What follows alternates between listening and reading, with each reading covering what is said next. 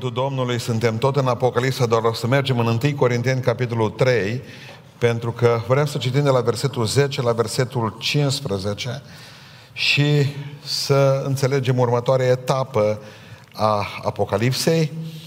Din ceea ce Sfântul Apostol Pavel descrie că i-a fost dat să spună bisericii din Corint și nouă.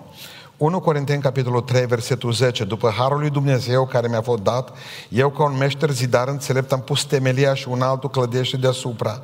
Dar fiecare se ia bine seama cum clădește deasupra. Căci nimeni nu poate pune o altă temelie decât cea care a fost pusă și care este Isus Hristos. Iar dacă clădește cineva pe această temelie aur, argint, petre scumpe, lemn, fân și trestie, lucrarea fiecare va fi dată pe față. Ziua Domnului o va face cunoscută că se va descoperi în foc și focul va dovedi cum este lucrarea fiecăruia. După lucrarea zidită de cineva, dacă lucrarea zidită de cineva pe temelia aceea rămâne în picioare, el va primi o răsplată. Dacă lucrarea lui va fi arsă, își va pierde răsplata. Cât despre el va fi mântuit, dar ca prin foc, amin, reocupăm locurile. Trebuie să răspundem în această seară la o problemă probabil cu care v-ați confruntat măcar o dată în viața noastră dacă ați studiat Biblia destul de amănunțită. În primul rând se spune că biserica, biserica nu va fi judecată, pentru că spune Hristos că cel care este în mine, așa se spune, nu va fi judecat. Pentru că credinciosul a trecut peste etapa aceasta și totuși Sfântul Apostol spune că fiecare dintre noi va trebui să stăm înaintea scaunului judecatului a Domnului nostru Isus Hristos.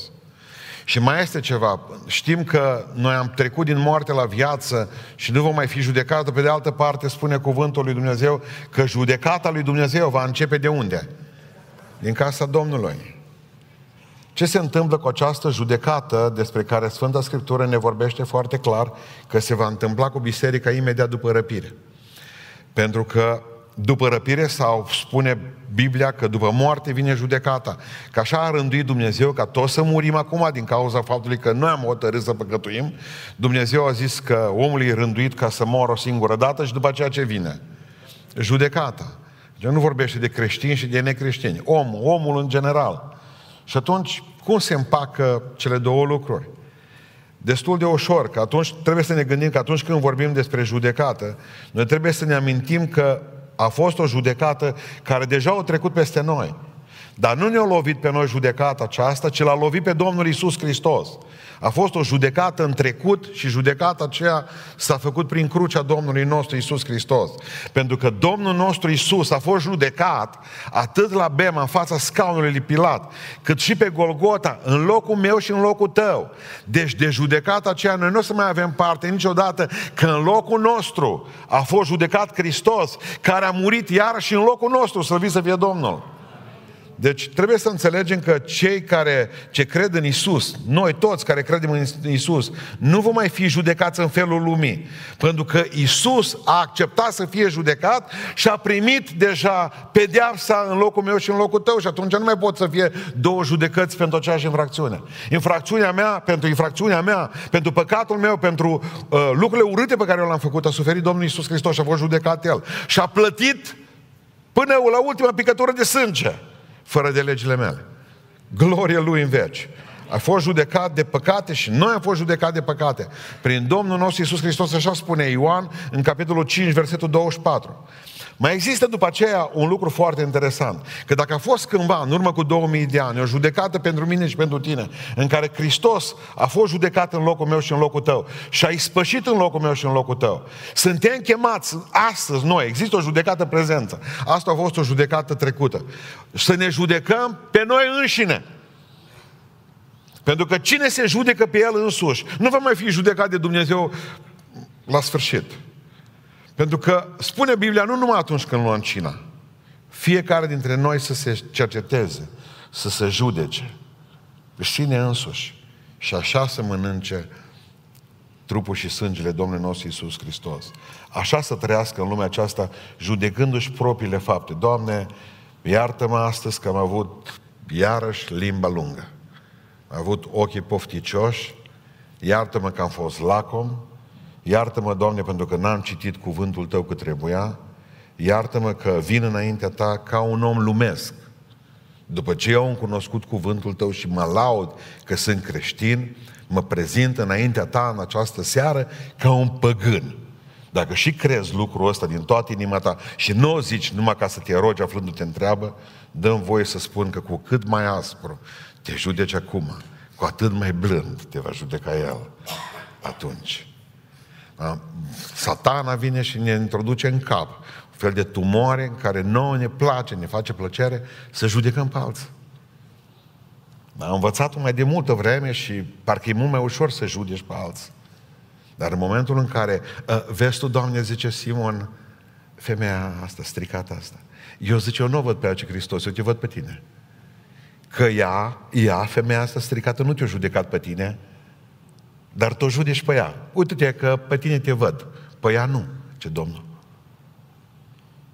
E bine, va trebui să înțelegeți că pe acest, pe voi înși vă încercați-vă să vedeți dacă mai sunteți în credință, spunea Sfântul Apostol Pavel, aceeași biserici din Corint. Bine, mai există o judecată care trebuie să se exercite de către conducerea bisericii, de către biserică, atunci când un om, în mod voit și repedat și grosolan, calcă disciplina bisericii. Și despre asta v-am vorbit eu mai de mult odată. Dar toată judecata bisericii este cu un singur scop. Și scopul este acesta, reabilitarea acelui om, ca omul acela să poată să meargă mai departe în, împreună cu frații lui. Adică, în momentul în care cineva face lucrul acesta, biserica îl judecă, așa cum spunea Pavel despre acel om în Corint, tot bisericii din Corint. Zice, purtați-vă cu grijă, ridicați-l, chiar dacă dându-l noi pe mâna satane și mă întreabă mulți oameni, pastore, ce înseamnă să dai pe un om pe mâna satanei? Nu trebuie mai mare uh, dare pe mâna satanei cu un om decât să nu te mai rogi pentru el, decât să nu-ți mai roage nimeni pentru el. Nu există om care să fie mai ușor dus în mâna satanei decât să n-aibă cine îl bate pe umăr atunci când calea lui strâmb.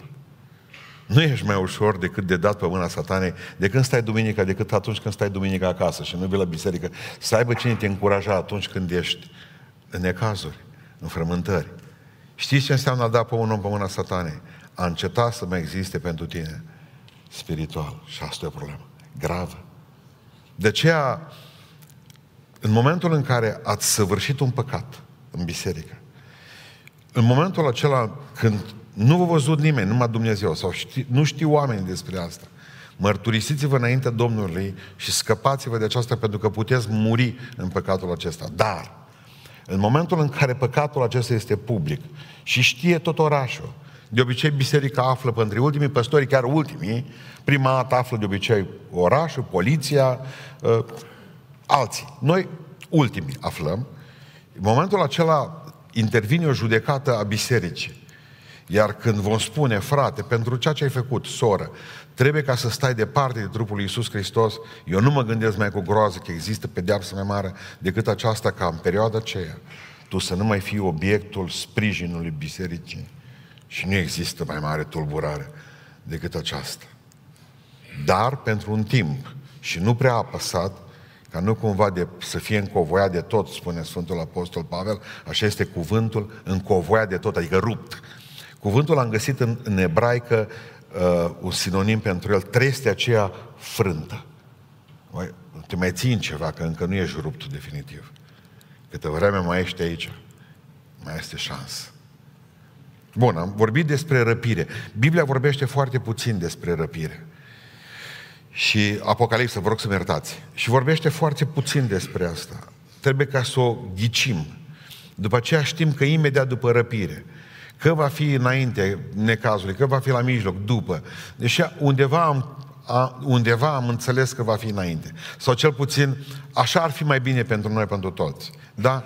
Dar imediat după răpirea bisericii, intervine judecata bisericii. Haideți să vedem că 100% va fi imediat după răpirea asta, vă pot, eu, pot să vă spun de ce. În Luca, în capitolul 14, este o întâmplare cu Domnul nostru Iisus Hristos, este dus în casa unui om să mănânce.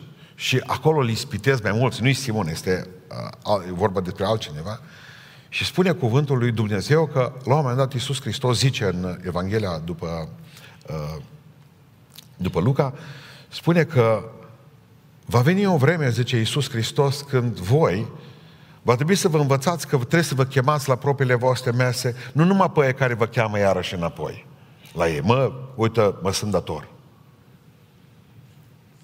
Adică hai să chem pe câțiva care la rândul lor să mă cheme și ei pe mine. Nu zice Domnul. Dacă vrei să ai o răsplată, ce folos ai făcut dacă datoria ta va fi stinsă imediat în zilele următoare de cel la care te cheamă la masă? Nu mă. Ia pe unul cu tine la masă care nu-ți mai poate plăti niciodată datoria asta. Ia un sărac cu tine la masă dul, la o masă regească, dă scoate tacâmurile alea pe care nu să le mai folosești până la mormântarea lui bărbatul tău. Scoate-le pe masă. Tot ce ai mai bun atunci, arate lui, cea mai bună mâncare. Pentru că zice Domnul Iisus Hristos, nu o să-ți poate răsplăti El niciodată. Dar, spune cuvântul lui Dumnezeu următor, următorul lucru în Luca 14 cu 14. Dar ți se va răsplăti la învierea celor neprihăniți. Asta nu uită Domnul. Înseamnă că lingura de mâncare rapid e trecută acolo. Și când zice că ți se va răsplăti? La învierea celor neprihăniți. Și Biblia când zice că va fi învierea? La răpire pentru cei neprihăniți, că nu vom lua noi cei care vom fi răpiți, zice Pavel, înainte celor care au adormit în Isus Hristos. Deci înseamnă că judecata aceasta este imediat la răpire. Nu te mai lasă nicio săptămână, două. Când va fi răpirea și învierea bisericii, învierea și răpirea bisericii, automat se întâmplă ceva. Se întâmplă uh, judecata. Pentru că învierea întotdeauna este asociată cu răpirea. Ceea ce mai este interesant este că vă aduceți aminte că cei 24 de bătrâni despre care v-am vorbit erau deja încoronați înainte necazului cel mare. Aveau cununile pe cap și apoi spune Biblia că s-a pornit necazul cel mare. De unde au primit ăștia cununile? Vă spune de unde le-au primit. Între înviere și necazul cel mare. În secundele care vor urma. Vreau să înțelegeți, în Apocalipsa timpul nu mai ca la noi cu ceas. În Apocalipsa deja intrăm în timpul lui Dumnezeu. Cei șapte ani pe pământ se vor părea o, o eternitate pentru cei care vor suferi timpul necazul cel mare. Dar pentru cei care vor fi în cer, o secundă poate.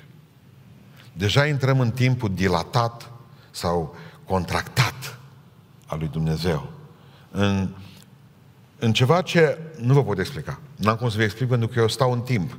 Și când stai în timp, nu poți explica cum e fără timp. Stau în spațiu, nu vă pot explica cum e fără spațiu.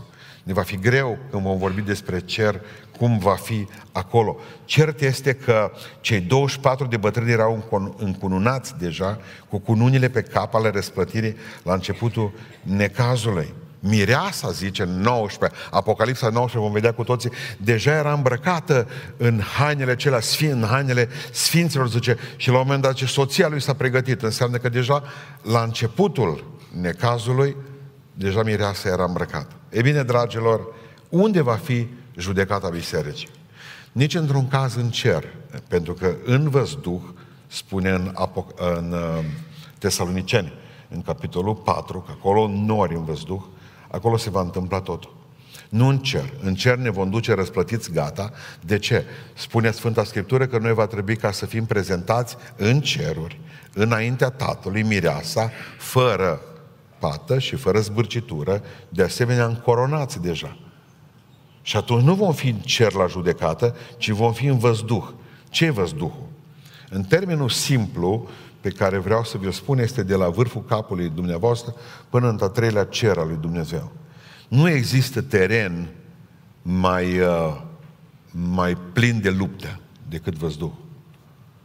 Cei care au citit cartea lui Rick Joyner, Ultima bătălie, acolo veți vedea dacă citiți despre vedenile pe care acest om le-au avut despre bătălia spirituală fantastică care se întâmplă deasupra noastră între îngerii buni și îngerii răi. Adică văzduhul este cel loc care deocamdată nu ne este accesibil și odată ne va fi accesibil, spune Biblia, dar nu ca loc al nostru. Noi suntem creați și făcuți pentru cer. Spune Biblia că Dumnezeu va lua biserica într-un nor. tot în cartea Tesalonicenilor, vom fi răpiți într-un nor în văzduh și acolo ne vom întâlni cu toții, da? Haideți să, să mergem împreună că știți de ce vreau să vă recitesc 1 Tesaloniceni? Din cauza că noi de obicei citim Tesalonicenii la mormântare și îl citim la groapă. Când o plouă, o e cald, o toată lumea vrea să vadă cum se aruncă văduva pruncii după tata mort. Uh, deci, de obicei, textul acesta și nu mai citește în biserică, după aceea că zice, mă, l-am citit la groapă. Și peste textul ăsta, 1 Tesaloniceni, capitolul 4, vreau să vă recitesc versetul 14 până la versetul 18. Căci dacă credem că Isus a murit și a înviat, credem și că Dumnezeu va aduce înapoi împreună cu Isus pe cei ce au adormit în El, în Domnul, numai pe aceea, nu pe ceilalți, el mai târziu. Iată în adevăr ce vă spunem prin cuvântul Domnului. Noi, cei vii care vom rămânea până la venirea Domnului, nu vom lua înaintea celor adormiți, căci însuși Domnul, cu un strigăt, cu glasul unui arhanghel și cu trâmbița lui Dumnezeu, se va pogorâ din cer, observați, nu ne ia în cer, se pogoară El din cer spre noi și întâi vor învia cei morți în Hristos, apoi noi, cei vii care vom fi rămas, vom fi răpiți, harpazo, toți împreună cu ei în nori, ca să întâmpinăm pe Domnul în văzduh și astfel vom fi întotdeauna cu Domnul. Mânghiați-vă unii pe alții cu aceste cuvinte. Amin. Amin. De-aia vă mâng eu pe voi cu aceste cuvinte în seara asta. Ați călă, v-ați gândit vreodată că călătoriți pe un nor? Stați așa pe un nor pufos. Atunci va fi mai viteză, vom fi răpiți în nor. Știam eu cărți despre răpiri misterioase. O întreagă, com, nu mai știu, batalion a fost, nu mai știu să vă spun nici data, înainte de primul război mondial sau în timpul primului război mondial, un întreg batalion de turci au dispărut într-o clipă și un nor a venit peste ei. Spus că i-au luat un ozeneu și i-au dus undeva. Dar dispariția s-a făcut tot în nori. Nu știu ce, de ce a fi vrut Domnul să răpească turcii uh, și extraterestri. Dar uh,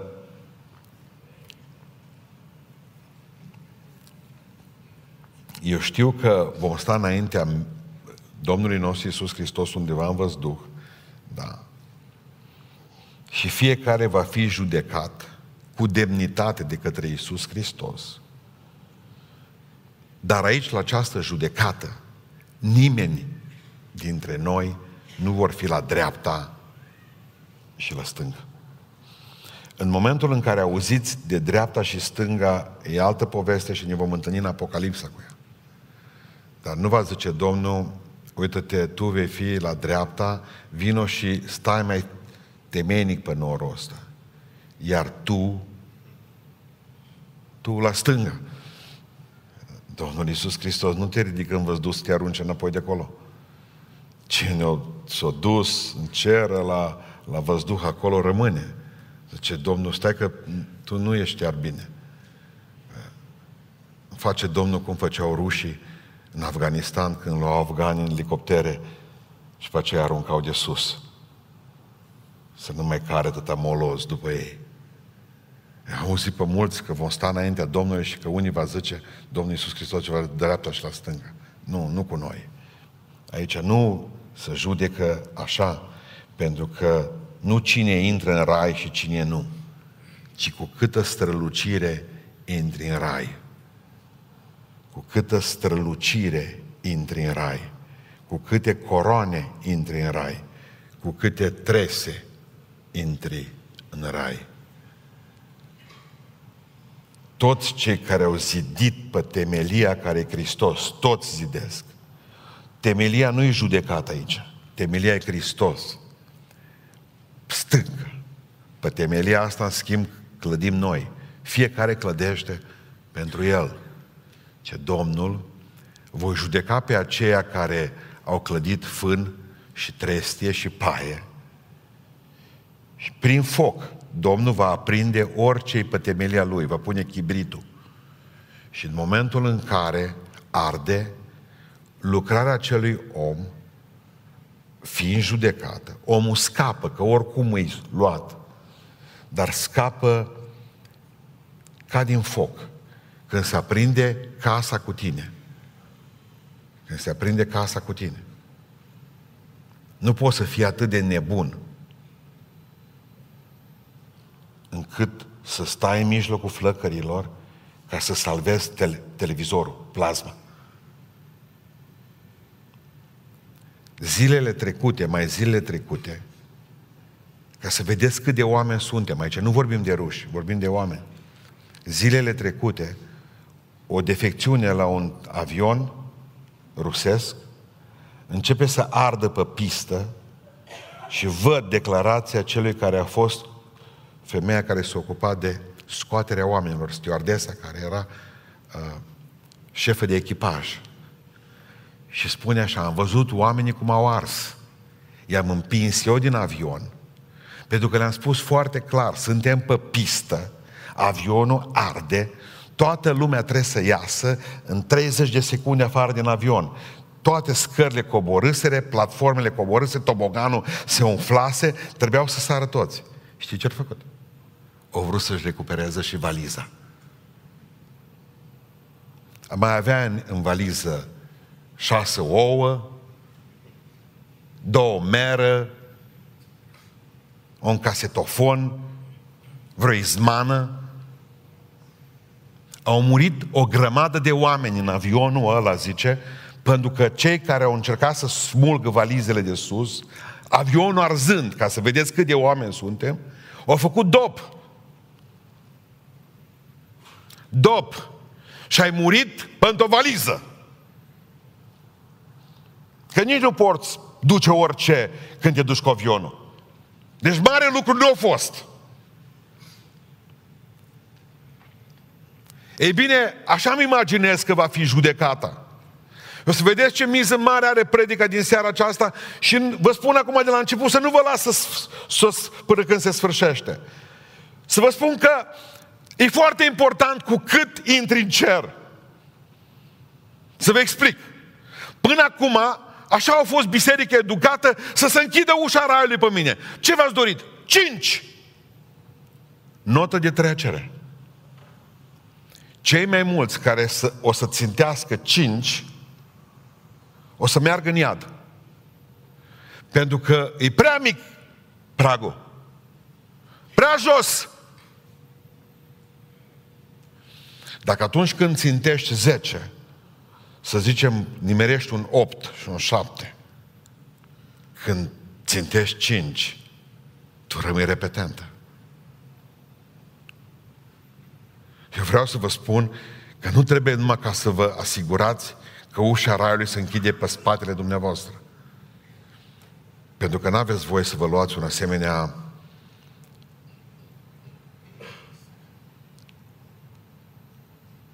asemenea opțiune.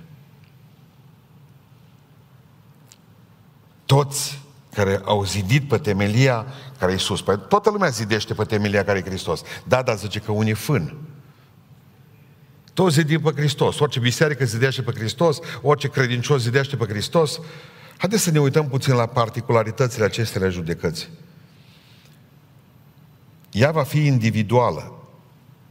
În Roman 14 cu 10 spune că și fiecare dintre noi, căci toți, și iară cuvântul, că toți sperând în limba greacă, vor trebui să stăm înaintea scaunului judecată lui Hristos. Aici nu intră poporul să zic că Domnul și acum să vină etiopieni la mine. Să vină românii. După grup te mai ascuns. Și zice, fiecare va trebui să vină individual în fața mea. Judecata va fi individual, individual. Fără mamă, fără tată, fără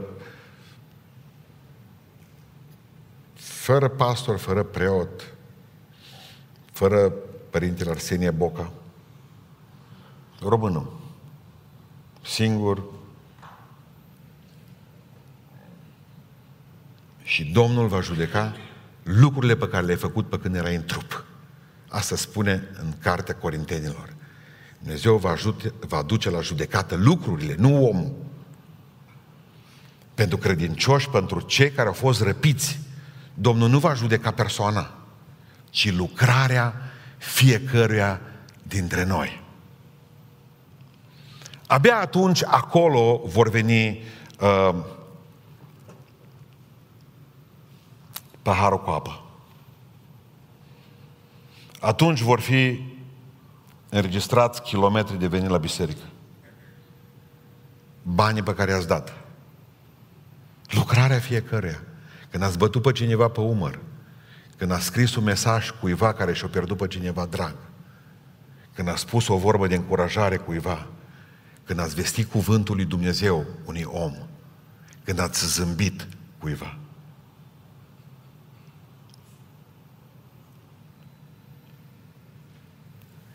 Să știți, să nu vă frământați, că nu-i spre condamnare, să nu vă fie frică când veți ajunge la judecata aceea. Puteți să vă pierdeți doar răsplata, ceea ce consider eu că e serios lucru, nu viața, nu mântuirea. Pentru că spune că cine crede în mine nu va fi judecat. V-am mai spus-o încă o dată. În Ioan 5 cu 24, Romani 8 cu 11, nu este o sândire pentru cei ce sunt în Isus Hristos. O, o Romani 8 cu 1, vreau să iertați. Nu este o sândire. Nu e, gata, s-a dus o sânda. O luat Hristos asupra lui. Nu ne judecă Dumnezeu pe noi ca oameni, ci ce am făcut de când ne-am pocăit. Domnule, eu m-am botezat. Ce Iisus Hristos, asta era poruncă. Ce a adăugat după? Păi eu nimic, eu am biserică. Nu se poate. Nu se poate cu această filozofie românească în care altul trebuie să fie, tu trebuie să fii slujit. Altul să facă. Este cineva care trebuie să curățească, este cineva... Da, mă, cum am zis dimineață, nu mai putem face noi, aducem chineze, mă. Aduce că altfel vor uh, rezolva parcarea hindușii. Cineva trebuie ca să vină să vopsească, cineva trebuie ca să vină să facă curățenie, cineva trebuie ca să asigure ceaiul, cineva trebuie să meargă să vorbească despre Isus Hristos, cineva, nu eu. Eu, eu stau și cu Domnul împărtășie. Dă-mi voie să nu cred în părtășia cu Hristos. Dă-mi voie, dă voie să spun că nimeni greșit. Este mănăstirea la Tismana, la Rohia, aceea aproape lângă noi. Dar du-te acolo. Dacă vrei să stai în părtășie, acolo unde nu ajung vulturi, în vârf de munte. Ți-ai greșit să zic așa, biserica, ce ești trei oameni. Cine vrea ca să slujească, să stea afară cu copiii în vară? Cine vrea să facă lucrul ăsta? Nu noi, alții.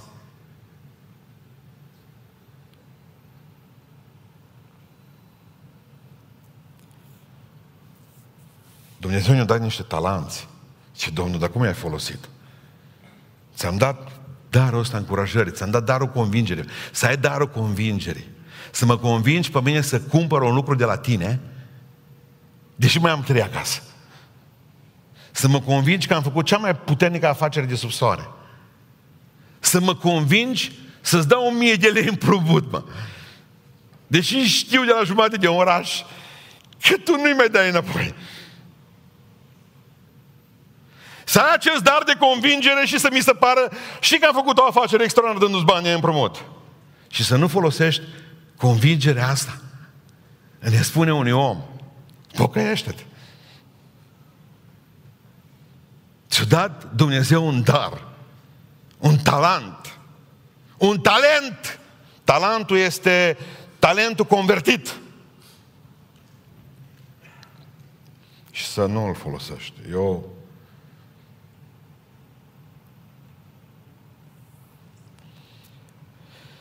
Uite, l-am îngropat aici Polu. Rob viclean, ce domnul. Rob viclean și leneș. Aici e talentul care mi l-ai dat. Cum mi l-ai dat la botez, așa ți-l dau înapoi.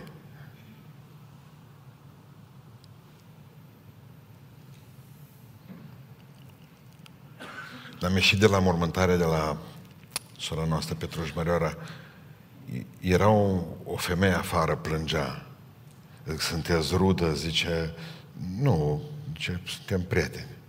Femeia e mai în vârstă. Și zic, ce vă făcut să plângeți? Sora bătrână, zic eu. Nu, zice, ori cântat o cântare corul, mi-a rupt inima. Am vrut să zic, o cântat o cântare, 30% din cor, câți au fost. Nu corul. Se poate și fără mine, știu. Bravo.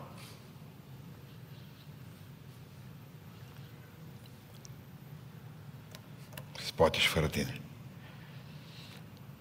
Și întotdeauna se vor de, deosebi lucrarea valoroasă de cea lipsită de valoare.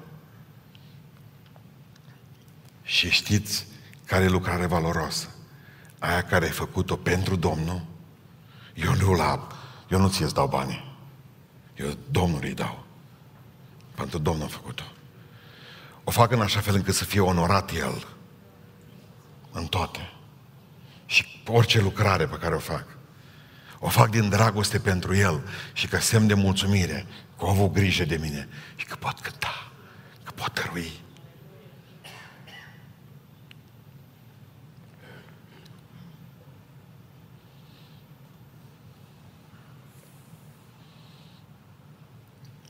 Azi la masă a fost cineva la noi în biserică, că nu știu de ce multe ori, de multe ori Dumnezeu, în timpul ne predici, îți dă câte un flash și știi că trebuie să spui un lucru care nu le-ai pregătit, poate, 100% din dinainte. Și am vorbit despre ambulanță, despre imaginea aceea și țineți minte că am zis astăzi că e o paranteză. Că e o paranteză. Și cine a fost în, cu cine am luat masa când s-a terminat slujba? Cu un bărbat tânăr care mi-a spus că e medic pe ambulanță de o grămadă de ani. Și o zis, din toată predica, mi-am adus aminte încă o dată cu un curățim de sânge, mesele de inox. Și zicea așa de frumos și mă încuraja foarte mult. Uite, zice, după lucrarea de astăzi, vreau să mă botez și eu, și viitoarea mea soție, și mama mea. Toți trei au fost în biserică. Și am zis o scurtă paranteză. Am fost și am trecut pe lângă o ambulanță ieri. Oamenii, oamenii au nevoie de oameni. Oamenii au nevoie ca să, ca să știe că Dumnezeu le vorbește lor. Și prin tine, până oricare dintre noi, nu trebuie să povestești lucruri teologice, să povestești doar ce ai văzut, ce ai trăit. Ai fost în lume ani de zile, ai gustat lumea, le-ai făcut pe toate. Acum, ce slujbă mai poți avea mai bună? Ești un om, te văd tinerii, sunt cu tine și îți admiră tatuajele. Uite, ia pe lângă tine și spune-le că lumea e gunoi, că tu vii de acolo. A noștri tot vor să vadă cum e. Vor să tragă și eu miros. Spune-le ce miros. Ce aș putea să fac pentru Dumnezeu? Cu ce aș putea lucra? Poate că știi să pictezi. Ia vreo doi, trei copii de la biserică și încercați să pictați cerul. Învați să picteze. Poate că din ei se naște, se naște un Rembrandt a României. Fă ceva care să rămână după tine, să capete viața ta sens. Oricum, lucrurile astea vor fi judecate, nu tu. Spune cuvântul lui Dumnezeu că toate aceste lucruri trebuie să aibă o motivație bună. Gloria lui Dumnezeu, tot, fie că mâncați, fie că beți, fie că faceți orice altceva, să faceți totul spre slava lui Dumnezeu. Aleluia. Domnul să fie înălțat în toate. Amin. Pentru toate. Să fie făcută lucrarea aceasta în ascultare de Dumnezeu. Că poți să faci o grămadă de lucrări că ți-a supărut ție. Exact ca și Saul. El a crezut că pentru Domnul ține vitele acelea. Nebun ce ești, o zis Samuel. Dar Domnul a zis să le omori. Tu trebuia să asculți de Domnul, nu ce ți se pare ție. Nu ce ți se pare ție trebuie să fie făcută cu puterea Duhului lui Dumnezeu. Zicea Sfântul Apostol Pavel, tot în Roman, dar în 15, căci n-aș îndrăzni să vă vorbesc despre un lucru pe care să nu-l fi făcut Isus în mine și cu mine. Prin Duhul lui Dumnezeu, care este în mine și care îmi spune, fă lucrul acesta. Nu mai ziceți, mă simt, mă. Că Duhul Sfânt nu simte. Duhul Sfânt îți poruncește. Lăsați Duhul Dumnezeu să lucreze în voi, nu ce simțiți voi. Că atunci sunteți mai aproape de Freud decât de Isus. Nu ce simțiți. Uite, Duhul lui Dumnezeu mă împinge să fac lucrul acesta. Duhul lui Dumnezeu mă mână și mă adună și trebuie să fac lucrarea aceasta. Niciodată nu se judecă exteriorul. Lucrarea pe care ai făcut-o, ci motivația. Ce Domnul, mă, Oameni buni, haideți să ne gândim la asta. O da doi bănuți. ce doi bănuți, că n-are rost? Nu i-a spus și fratele Pustan că doi bănuți sunt doi bănuți. Știu. Dar Domnul nu a judecat valoarea banului la femeia asta. Domnul a judecat inima, o dat totul. Inima o dat totul. Și a zis, wow, a zis Domnul Iisus, ce jerfă la femeia asta. Dar el nu s-a uitat la banii ei, s-a uitat la inima ei. O dat tot. Domnul judecă motivația cu care faci un lucru. Te gândești că ajuns pe cineva astăzi că poate ajunge primar. Nu o să te uiti el. Eu n-aș n-aș misa pe asta. Să nu te uite Dumnezeu să faci lucrările, pentru ele faci. Știu că e o perioadă grea acum, e o perioadă în care fiecare dintre noi ne gândim, măi, dacă fac ceva, nu pierde la mine, nu pierd din timpul meu, nu... Uh, fiecare om își dorește ca să fie lăsat în pace. După ce se duce la biserică, să se descalțe, să stea cu picioarele în sus, să mănânce piure, să închidă telefonul și să poată după aceea să se uite pe Facebook, să vadă cum și-a mai petrecut uh, Cine mă vrei tu? Brigite.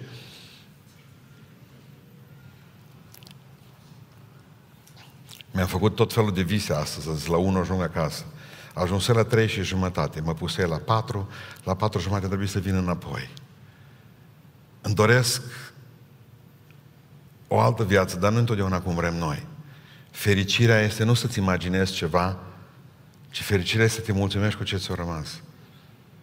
Mă uit așa și mă gândesc, dar cine ești eu ca să mă plâng că n-am putut să stau cu picioarele rezemate de tavan? Așa mi-am dorit. Așa mă dureau picioarele astăzi.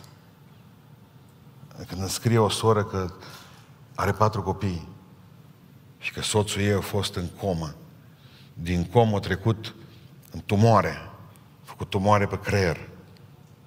Și că luni de zile femeia aceasta nu ieșe din salon. Și s-a rugat și a făcut o grămadă de lucruri și să stea lângă bărbatul ăla. Toată lumea a spus, medicii, gata, închidem, moare, rămâi văduvă. Nu m-a lăsat. Nu m-a lăsat. Striga la Dumnezeu, dă-mi-l înapoi. dă am postit, m-a rugat, până m-am zvântat de cap. Veneau și spuneau asistentele, nu vrei să mănânci? Nu, că am mâncat. Hai că îți mai dăm... Nimeni nu venea să ne viziteze, nimeni.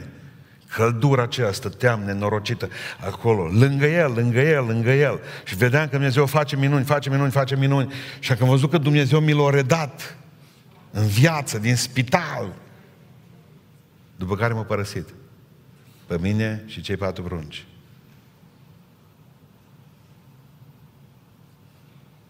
Atunci ce îmi doresc eu după mesele? Să stau să mă uit, să văd ce mai zice netul?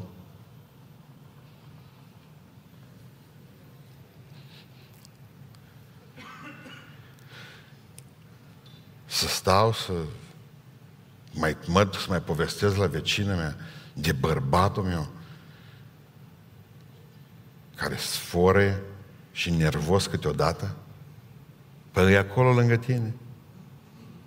Așa, chel și cu burtă. Sfărăitor. Ce ai vrea să fac? E în comă?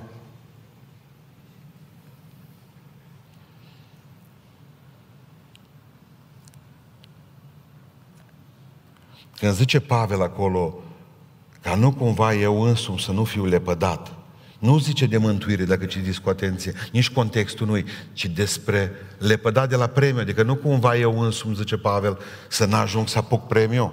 După ce v-am predicat eu vouă, nu se îndoiește Pavel, niciodată nu s-a îndoit de mântuirea lui. întotdeauna s-a îndoit de faptul că dacă nu e atent, cinci, ce vreau ca totul să fac spre gloria Lui și vreau ca El să în toate să fie văzut El. Pentru că, până la urmă, o definiție filozofică a binelui, a răului, poate să fie și un bine, dar lipsit de importanță. Adică să nu fie un bine important și atunci tot răui. Ori vom fi mântuiți, ori vom fi răsplătiți, ori vom, ne vom pierde uh, răsplata. Și spune Biblia că cei care vor fi răsplătiți vor putea, vor putea fi răsplătiți cu cununi, cu străluciri, Și în cununi spune că s-ar putea ca cineva să aibă o cunună, două, trei, patru sau cinci cununi. Prima cunună pe care o poți primi este cununa neveștejită, 1 Corinteni 9 cu 25. Pentru cei care reușesc să se stăpânească atunci când îi calcă cineva pe bătături, când cineva îi înjură de mamă, când vine satana și le trimite o ispită în față, pe cei care reușesc să-și bage mâna în foc, să ardă mâna mai bine decât să facă un anumit lucru. Spune în 1 Corinteni, capitolul 9, versetul 25, că aceia vor primi cununa care nu se veștejește niciodată. A doua cunună pe care o poate primi un om al lui Dumnezeu este cununa bucuriei. În 1 Tesalonicen 2 cu 19 zice că cei care prin cuvântul lor vor mântui pe alții vor primi o cunună în cer a bucuriei. Înseamnă că ei nu mai vor râde tot timpul. Se vor bucura. Toți care ați plâns aici, aduceți-vă aminte că Domnul a zis că vă dă o cunună bucuriei, dar nu pentru toată lumea, ci doar pentru câștigătorii de suflet. Unu dacă aduci la mântuire prin tine. Unu. Dumnezeu îți va da o cunună pe cap. Dacă te-ai și stăpânit, două. Trei, cu una vieții, Iacov 1 cu 12. Asta o primesc numai martirii. Cu una vieții. Mă, nici nu cere noi ca să o avem pe cap dacă n-am primit o palmă pentru Domnul. Logic ar fi nici să ne așteptam asta. Nu? Cu una neprihănirii, o vor primi cea de-a patra cunună, 2 Timotei 4 cu 8. Pentru cei ce iubesc venirea lui Isus. Pentru cei ce iubesc venirea lui Isus. Pentru cei ce strigă Maranata, vină Doamne Iisuse Hristoase, mai pot primi o cunună în plus. Cununa neprihănirii. Și cununa gloriei, a slavei, în 1 Petru 5 cu 4, o pot primi slujitorii turmei lui Iisus Hristos, păstorii cei ce au păstorit și au fost preoții turmei lui Hristos. La sfârșitul slujirilor, dacă au făcut-o bine, și dacă biserica s-a mulțit, și dacă biserica a cunoscut pace și prosperitate spirituală și economică pe timpul vieții lor, vor primi cununa gloriei. Papa are trei cununi pe stolaltă. Dar dacă vă uitați la televizor, dar voi puteți avea patru. Atâta vă doresc, patru. Aia, pentru martiri, nu v-aș dori eu. Nu v-aș dori eu. Lăsați cu patru. Bărbații. Femeile, nu puteți fi popoaie, am învățat data trecută. Deci femeile maxim trei. Apoi spune cuvântul lui Dumnezeu că oamenii vor și străluci. În Daniel 12 cu 3, mai țineți minte cine vor străluci ca stelele. Ziceți. Înțelepții? Haideți să mergem puțin, că e frumos. Ați uitat de când am predicat din Daniel. Haideți să vedeți, să strălucești ca stelele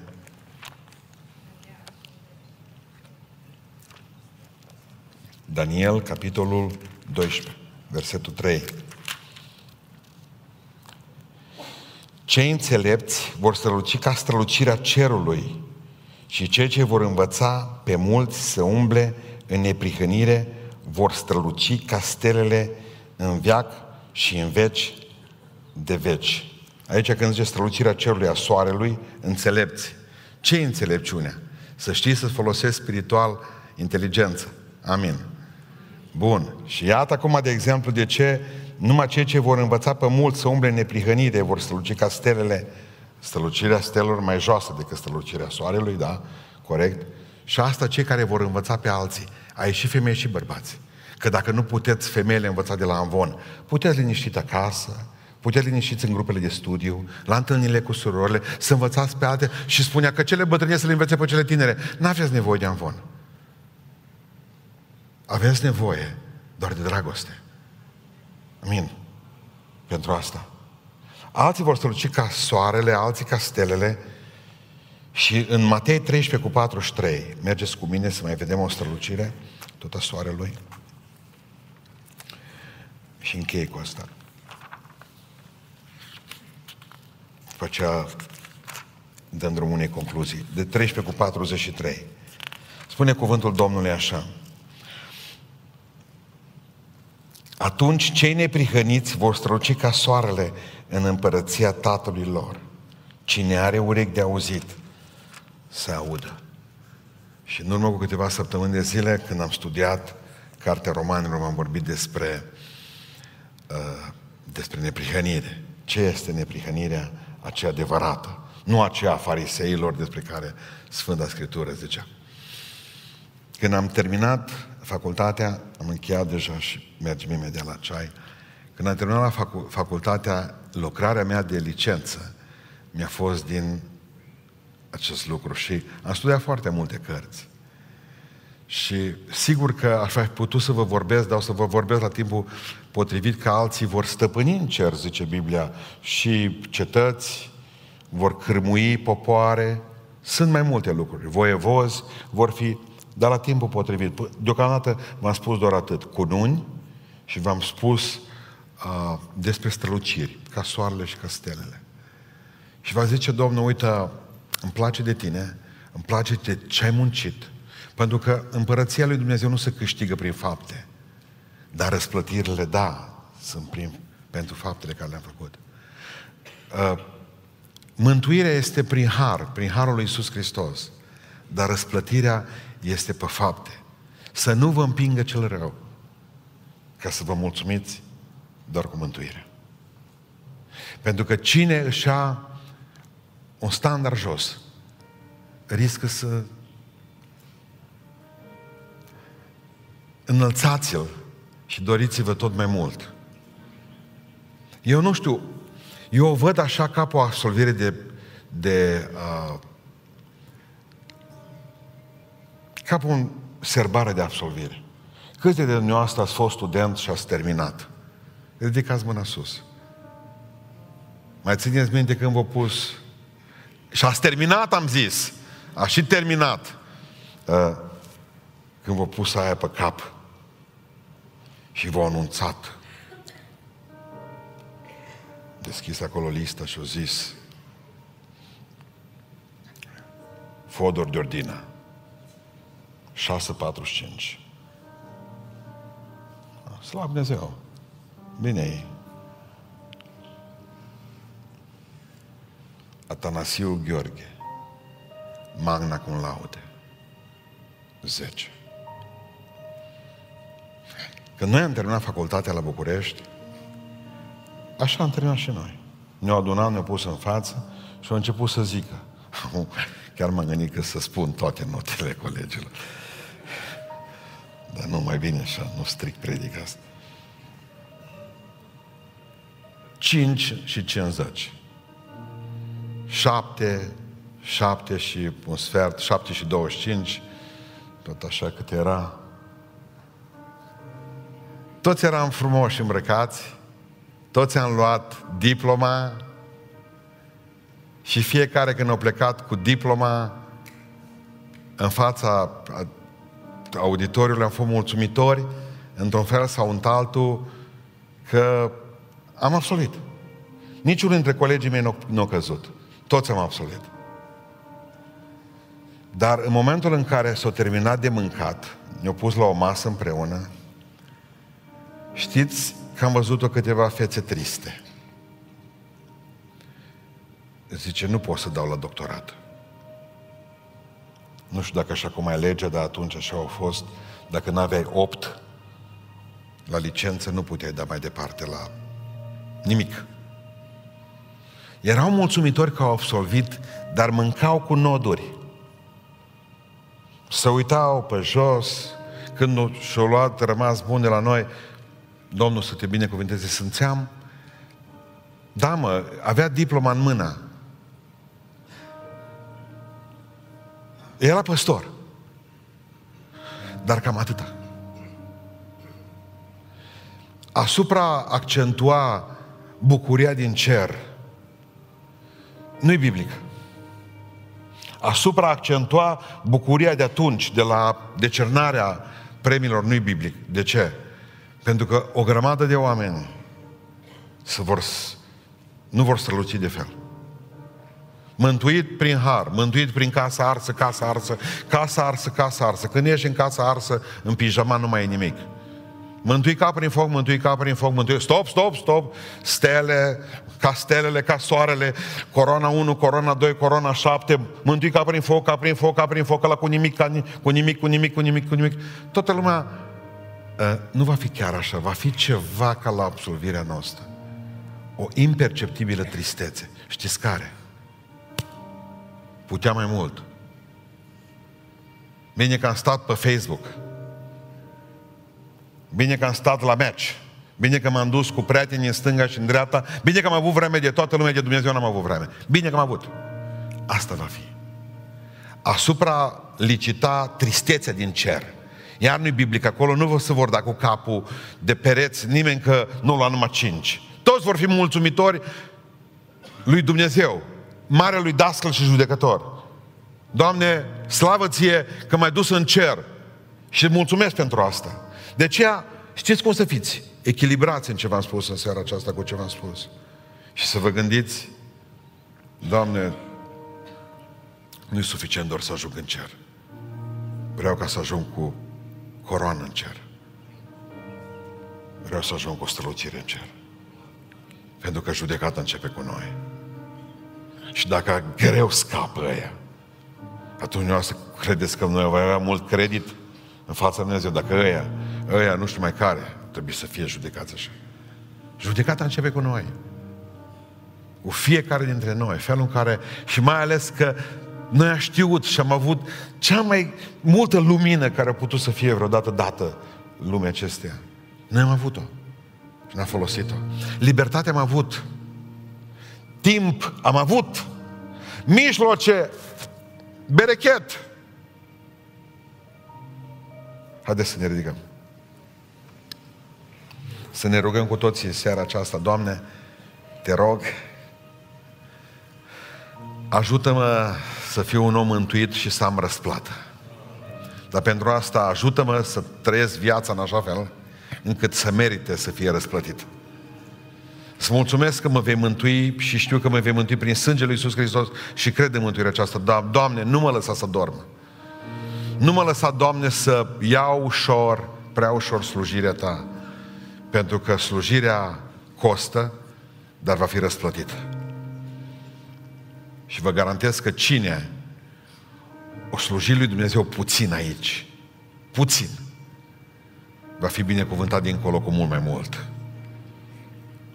Haideți să punem tot ce avem, timpul nostru, resursele noastre, talanții noștri, în mâna lui Dumnezeu și să lucrăm cu ei. Amin.